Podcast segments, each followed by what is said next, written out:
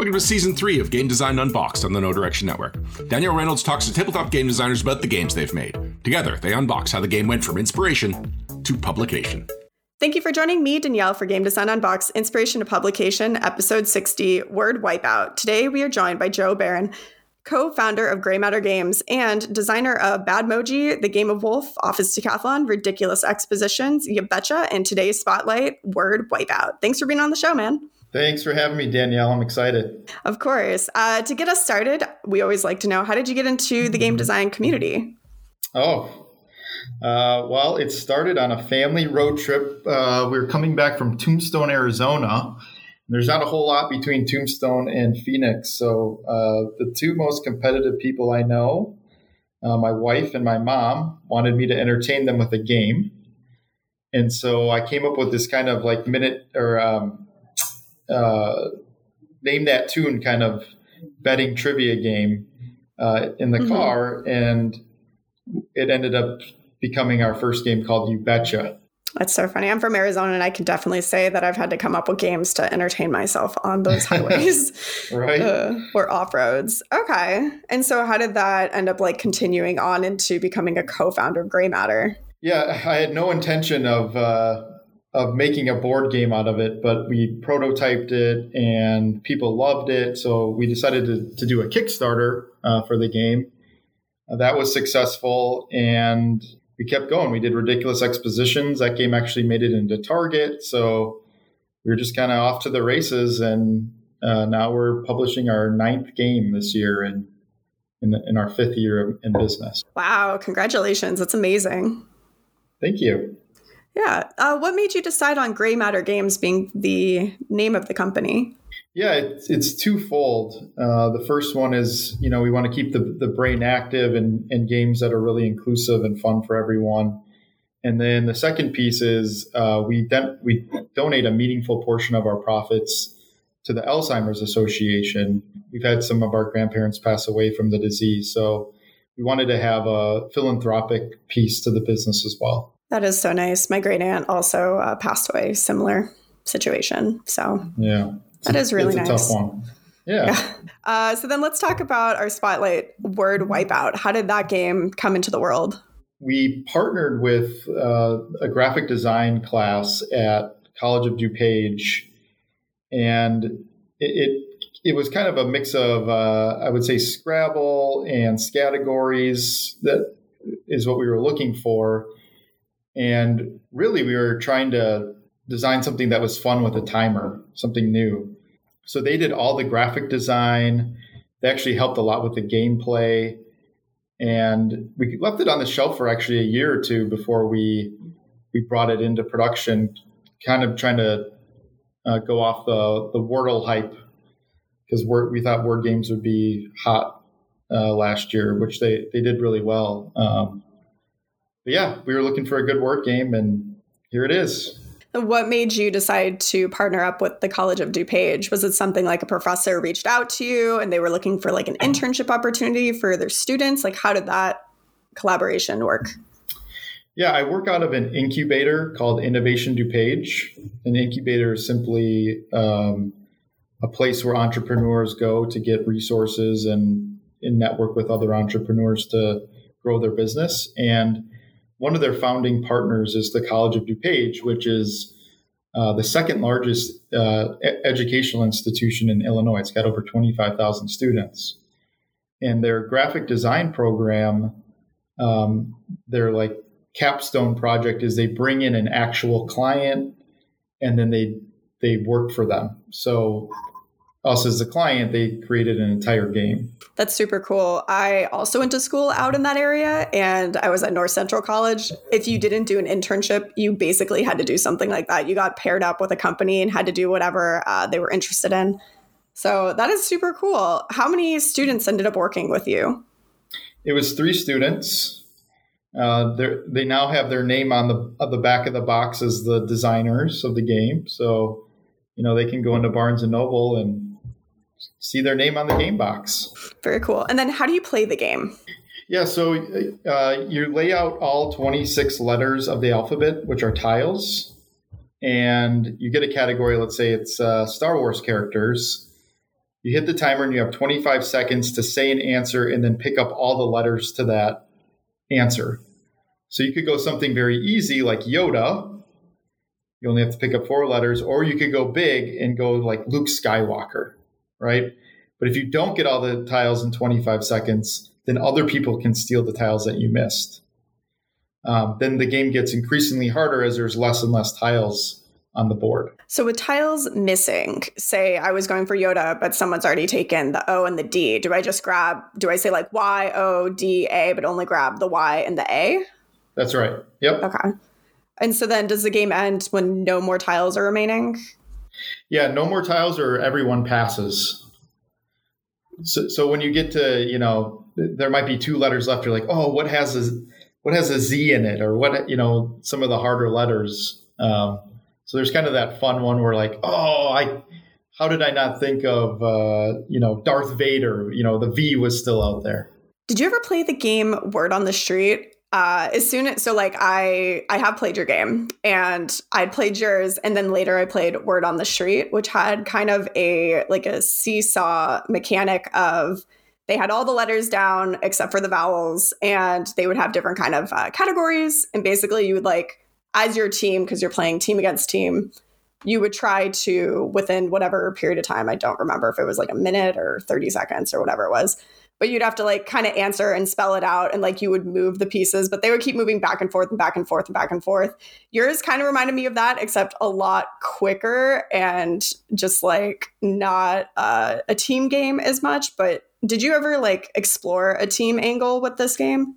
No, we, we didn't. Um, we we do a, a lot of play testing um, with a group called the Creative Fold, and some some really good things came out of that. But I would say we really like that individual effort of one person can kind of shine during the game as an individual.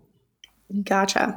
And so then if someone were to like steal a letter because a person missed it, is it stealing because of misspelling something or just not being quick enough to grab? How does that part work? So you can you can steal a letter if someone either the timer runs out or they just missed the letter. Um, so one one funny thing that happened in our first play test, I'm playing with was playing with one of our interns, and I did like let's say Darth Vader, and I was grabbing up the letters and I and I was like, oh, I think I got them all. And he's like, oh yeah, you got them all. Like press the button. So I pressed the button and he goes, no, you didn't. And he stole the D. And I was like, oh, okay, all right, now it's on. so he totally totally duped me into uh, stealing a letter. Oh man, I would definitely be that person. I am such a terrible speller. And I'm assuming you probably can't be whipping out your phone trying to spell it in that period of 25 seconds. No, no, there's no time. Oh, geez. And so you have kind of like the standard game, and then you have the more advanced, um, the two different sides of the card, correct? Yeah, we made it so it, it's really easy to scale up depending on kind of the age level that you're playing with. There's a, a beginner and advanced side to the categories, and then there's a beginner and advanced side to the letter tiles. So the back of the letter tiles is more like Scrabble, where the more difficult the letter is, the more points you get for it. Oh, interesting. So then what would you say the age group is for like the beginner tiles versus the advanced tiles? Or I, I should say the cards, the categories. Yeah, I think uh, the beginner is more like eight years old to, to 16. And then the advanced are 16 and above. I think it. I think it, they could play anything. It just we wanted to make sure that um, you know, if parents are playing with their kids, they would have an easier time with with scoring and with uh, with some categories that are are more available to to like an eight year old. And how did you come up with the categories and decide what uh, level they would fall under? Uh, there's there's no uh, science to it at all. Um, you know, through through some play testing, we'll we'll adjust things, but um, you know, we we do something where like, okay, uh, this one is fruits is the beginner side, and then the back is like fruits with a pit, right? So there's there's a broader range of answers to the beginner side generally. Okay, so you need to like expand upon it. Do you have like a word limit? Because, like in your example, Darth Vader is two words, but it is a person's name. What are the rules around that? You know, we, we didn't set parameters around the amount of words that you can use. So, like, if I were to say supercalifragilistic, it's okay. Yes. But if you can't grab all the letters, yeah, then everyone's stealing it do they have access to being able to steal like in the moment or do they have to wait for the timer to run out they have to wait for the timer to run out or the person hits the timer and they haven't grabbed all the letters. So they might have forgot a letter or two. What if someone says oh you spelled this wrong. What happens then? So we have a flag on the play. Everyone starts the game with uh, two flags. And if you let's say either you provide a wrong answer to the category or you spell it wrong, someone can throw the flag, and if they if their challenge is is correct, then they get to take any of the tiles that player played on that particular turn. What do you normally see as far as like the score differences? Like, are they typically pretty close games? Do you have a tiebreak? They're typically typically pretty close games. Um, there is definitely first player advantage because you have all the letters available to you, but everyone gets a chance to, to, to play first. But yeah, I mean, there's, there's somewhere, you know, there's good catch up mechanics in terms of we have bonus letters where you get two to three times the amount of the, the, the points on the tile. So yeah, we have a lot of close games. Okay. And the tiebreaker, do you have one? I don't think we do have one. I think you just play one more round head to head. I mean, that's always that's always a good work, especially yeah. for party games. I feel like just play it one more time, or they just don't care. Yeah. Okay. And then you said that you held this game for a while before deciding to publish it, and uh, it was because of like the Wordle and spelling, or I guess word craze, that you decided mm-hmm. that that was the next product you wanted to do. How did you go yeah. about that at that point? So yeah, you know, we had it sitting on the shelf for a year to eighteen months, and then when we're like, all right, this is going to be the game, we heavily play tested it again and then tweak some of the art. Um, like one thing we added, if you're looking at the box, uh, the hand is wearing a watch and the watch has like a QR code on it. So we, so we just really elevated the game again. One interesting thing that came out of the, the second round of playtesting is uh, one of the playtesters' parents were both deaf, and so they couldn't play the game because the timer only had sound. And so we added a light to the timer. So now when it's on, um, there's a, an LED light that also shows. And then when there's five seconds left, it starts beeping faster and faster. So it made it more inclusive for the, the hard of hearing. Oh, that's so cool. When it's at the five seconds, does it also kind of like flash the light? Yep. As a it warning? Starts, it starts flashing and it goes faster and faster until it stops. Oh, that's so fun. That's so cool, though, that uh, through playtesting, you realized that that was something that you could add to the game to make it more yeah. accessible. Absolutely. Yeah, we're trying to do more and more of that, trying to, you know, find diverse sets of people to playtest the game to make sure everyone can play. I mean, there's well, after that happened, I looked up the stat. There's 80 million people globally that are hard of hearing. I mean, opens it up to a lot more people. And you said that you have kind of a playtesting group typically. Um, what was their name again? There's a group that we work with called the Creative Fold. They do professional playtesting for us. And then I also am part of a playtesting group uh, here in the Chicago area. What does it look like to work with a professional playtesting group? versus just like creating your own groups or like going to your friends or I don't know, on those meetup apps or something? I think I get a, a better, like honest opinions and they're, they're very organized. So like they create the questions and they give, they create surveys and very good feedback. And they also have a very wide range of people that they can play test with um, where I feel like when I go to a playtest and I'm bringing my game that they're testing, I get a, you know, they're maybe being a little bit nicer than they should be sometimes. Yeah, I feel like you can occasionally get the people pleasing where they're just like, I just want to be invited back to this, but it's not especially helpful because it's better to just be candid and rip apart the design if it needs to be ripped apart. Yeah. Of course, in a productive way. Don't just say you don't like it, say why you don't like it. Exactly. Exactly. No, that's really cool though. I was I'm always curious how uh, different publishers work with playtesting. If they have their own groups or they have like an advisory group or they just uh, source it out. But very nice. And then clearly, because you had the timer that you were able to adjust to add the light, how much playtesting do you do with like basically almost the final product before you decide to hit print on the mass run? At, at that point, it's very minimal. I would say it's more on tweaking the instructions to make sure they're perfectly clear. So I'll send it to like five different people and that don't know anything about the game and then see if they can understand it by just reading the instructions. Awesome. So you do some blind play testing beforehand. Yeah. Very cool. And so then how long do you think it took from the initial like inspiration to having the game out in the public for people to play? Oh, we started that project with College of DuPage in February 2020. And then it launched last September. So it's you know, two and a half years. Okay. I feel like that's a pretty decent time period. Are you still working with any of those students? I'm not working with any of those students, but uh, our our graphic designer on our team is also a, she's a College of du, DuPage grad, and then we had another uh, College of DuPage student just do one of those three games that we uh, are creating for TJ Maxx and Marshalls, and she so cool. did a wonderful job. She and she did it in three weeks. That's impressive. Sounds like her schooling was very uh, good. she is, yeah, she is very talented. That's amazing. And so now that it's out uh, since September, how have you been seeing sales going for this? Like, are people responding well to the game?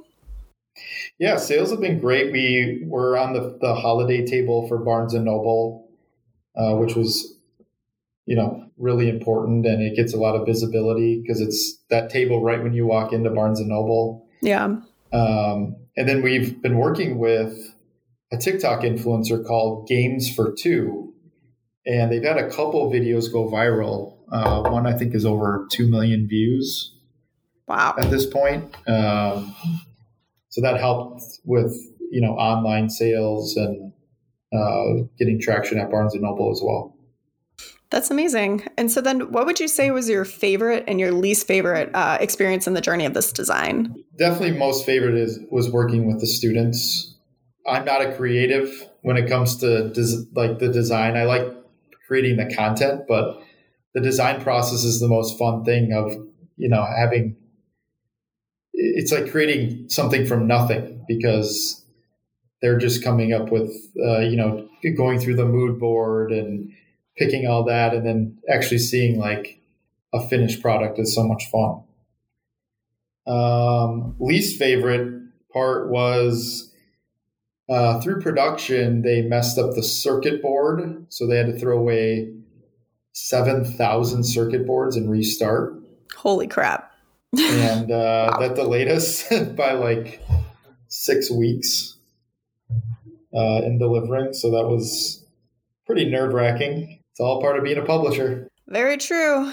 Very true. Yeah, nothing's. I feel like you just have to give yourself cushion just in case stuff like that happens. And electronics are so much worse than like a printing mistake because printing can get fixed a lot easier.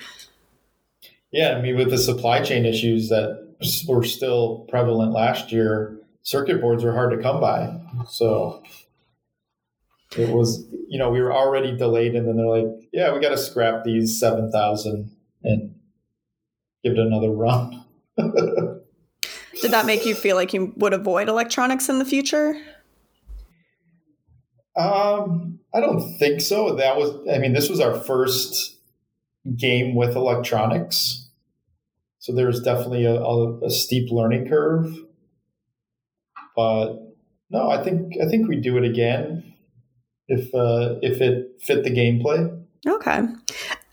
I guess I forgot to ask when you were working with the College of DuPage students, were you going to the college to like physically work with them or was it more like remote? How was that? So, yeah, we started, if you think about the timing, it was February 2020 when we started. And our first meeting we had in person, and I brought like a crappy prototype and we kind of played played the game together and then COVID hit. So after that first meeting, everything became remote. That's kind of a bummer, but I guess, I mean, for the time, it's what needed to happen. Yeah, it was a strange time for everyone, that's for sure. And if you could offer one piece of advice for game designers, what would that be? Ooh, that's a loaded question, Danielle. I mean, you chose to be on this podcast. um, I, I think as I've you know grown as a as a game designer and learned about the publishing side, um, I would say think about the marketability of the game just as much as the gameplay, because a lot of your uh, your customers in the end, uh, your your bot, almost like the game sitting on the shelf has to sell itself. Because a lot of people aren't going to know what the gameplay is. It could be the best gameplay in the world, but if it doesn't sell itself on the shelf, then it's just not going to sell very well. Yeah, that cover is really important. So having good graphic design or illustration is quite important. Yeah, I think the way I look at it is that front should make someone want to pick it up, and then the back should be able to tell you what the game is in 30 seconds in a fun way. Yeah, I definitely feel like that's a good rule of thumb, especially for more mass market like games. Yeah, I, you know, as I'm in a lot of uh, some different playtest groups, I think people get so hung up on like the game mechanics being so perfect, and they don't think they don't spend any time thinking about the marketability and who would buy this and why and what occasions would they buy this for. So I would almost start there, and then that can almost help drive the gameplay a little bit more. It's kind of funny because most of the games that I have designed that I have published with my name, it was here's a name or here's like a very specific set of things we want, make the game. And like that's mm-hmm. basically how it worked. It was kind of like here's the box cover and now make a game that's going to go inside of it. And yeah. I mean, it does work, especially if you want it to be in like a Target or a Walgreens or Amazon or whatever very different from exactly. the mentality of trying to create like a heavy Euro game where that's very mechanic heavy and then the theme might just be slapped on last second. Right. Very different. Okay. Well, then you mentioned some games that might potentially be coming out. What kind of game should fans be looking out for in the future from you all? Yeah. So our next game coming out is called Wrong Answers Only. Uh, so if you're familiar with kind of this on social media where someone will post uh, either a topic or a picture, and then they're asking for wrong answers to that, you know, movie poster or to a question like, "What does LOL stand for?" Um, so it's it's a game that's just going to get a lot of laughs. Um, one example we we played uh, with my 12 year old uh, cousin, and the question was, "What are Girl Scout cookies made out of?" And her answer was Boy Scouts. and we I all... was literally going to say that. Take down the competition. Uh, our my aunt spit out her wine because uh, she just wasn't expecting that, and that, that's like you know one of those you'll remember forever, like a just a fun family memory. So you know th- that's more and more what we want to create is something that the whole family can sit down and play, and it's going to create a memory that you're, you're going to talk about forever.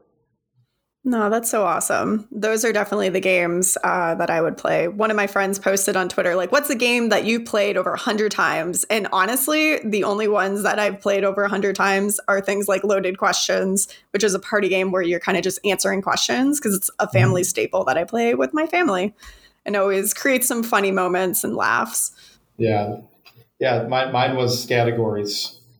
As, as a, that's what we played as a family growing up. Yeah, I played that one a lot at like family reunions. It was always good too.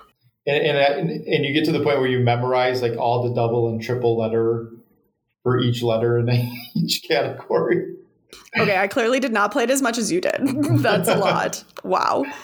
Well, awesome. Okay. Well, then for my last question, I would love to know if you could be the designer of a game you did not design, which one would you choose? Yeah, it's a tough one. You know, um, I'm gonna I'm gonna go with one that I played a, a lot as a kid. Second place to Scattergories was Cranium. I just liked how inclusive that was. I, I like the idea of everyone. I, I think the mantra around it was everyone gets a chance to shine. And that's just where we're headed with Gray Matters games on the types of games that we want to create. Something where everyone gets their chance to, to be the superstar and creates uh, those lifelong memories. I used to love Cranium. What was your favorite category? Star performer. Checks out. Makes sense. love doing yeah, like the humdinger and like the you know uh, the impersonation ones. Those are great. I'm not the creative cat, that's for sure, but star performer and like the the trivia one. Oh god, I was not a fan of that little worm guy. I hated the trivia. Oh yeah, spelling things backwards and it was just a great game, right? Everyone there was like there's so much meat to it. Yeah, and so many different like expansions of different ways to play. I'm excited that Funko is kind of bringing it back because I feel yeah. like a lot of kids are going to enjoy playing that like we did. I agree. Well, awesome. Uh, thanks for joining us for this episode at Game Design Unbox, Inspiration to Publication, episode 60, Word Wipeout. And thanks again, Joe, for joining us. For anyone trying to find you or your company online, how can you be reached? Yeah, find us at graymattersgames.com. Sweet. And then you can find me, Danielle Reynolds, uh, under the social media tag Token Gamer on Instagram and on Twitter. But thanks, Joe, once again for coming on the show. Thank you, Danielle. Thank you for joining Danielle for another episode of Game Design Unboxed Inspiration to Publication. If you'd like to hear more great gaming podcasts, check out NoDirectionPodcast.com. Join us next time.